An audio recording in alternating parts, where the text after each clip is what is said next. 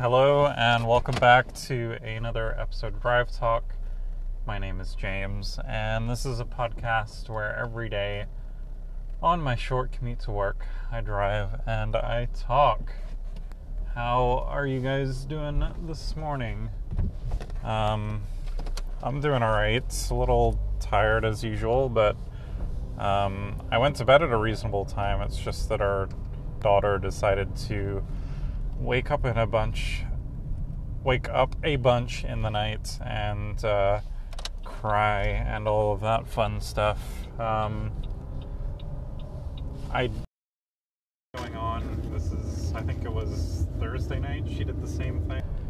Um, I don't know if she's having a bad dream or she's just, I don't know what's happening, but oh, I thought we were kind of over the waking up in the middle of the night kind of phase, but apparently not. Um, yeah, so with that said, my weekend, it was fairly standard. Um, there was baseball games and practices, and uh, I ended up kind of uh, dejunking my like studio space downstairs. Um, I have a habit of keeping boxes. I don't know if anyone else does this, but when I get a new piece of tech or a new like piece of gear, um, I like to keep the box. And uh, for a while, I was like displaying the boxes because they kind of looked neat. Uh, but then it got to the point where like my room was just full of like these boxes, and uh, I don't know why. Like I decided to keep boxes. Um, so it just got to the point where I was like, you know what?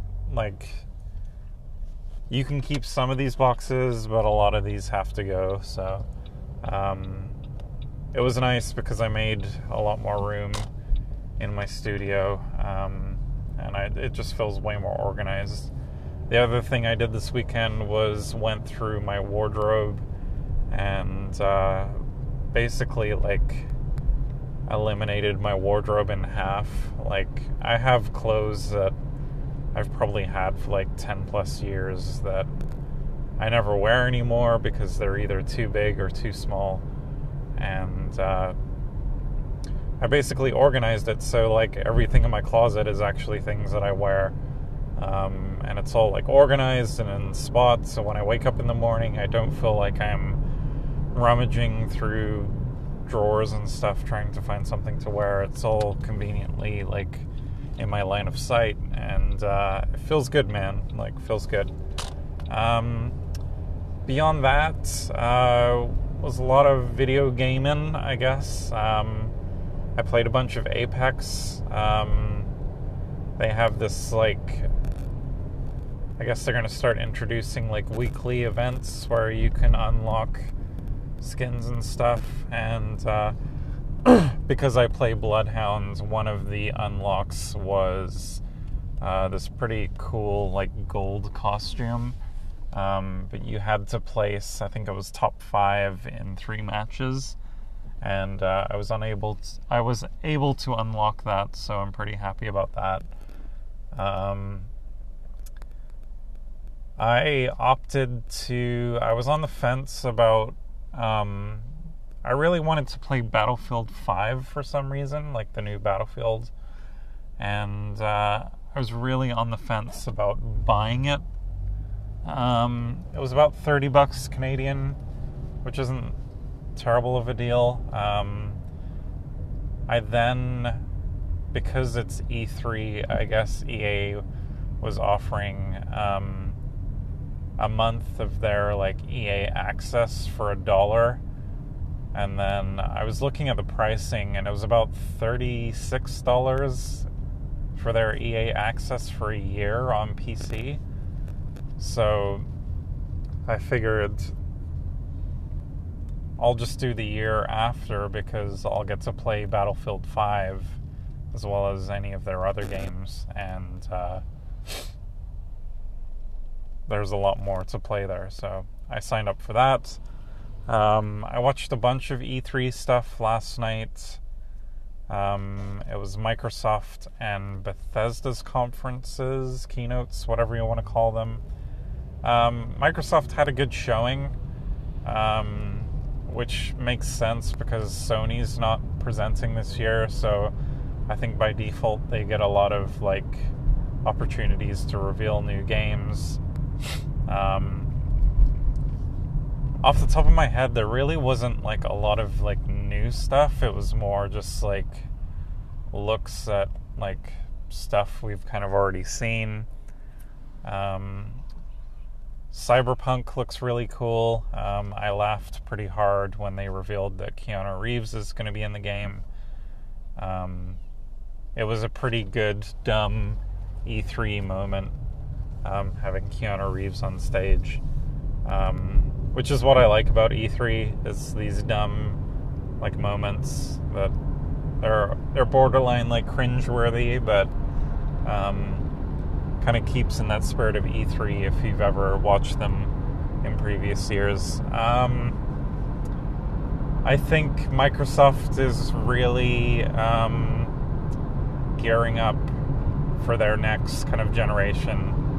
Um, they announced Game Pass for PC, which is kind of neat.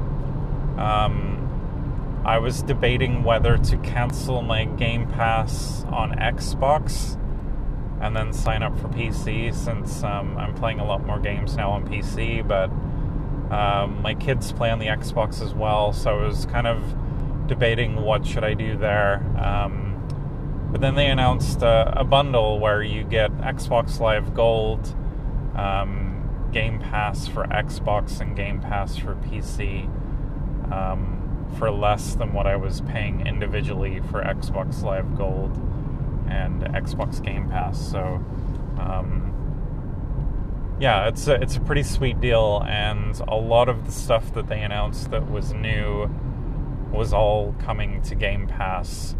So it, it kind of justifies the cost because instead of shelling out, you know, 60 $70, $80 Canadian on like Gears of War 5, I can just have access to Game Pass and um, play it on launch and uh, also have access to, you know, a hundred other games through my Xbox and my PC. So, um,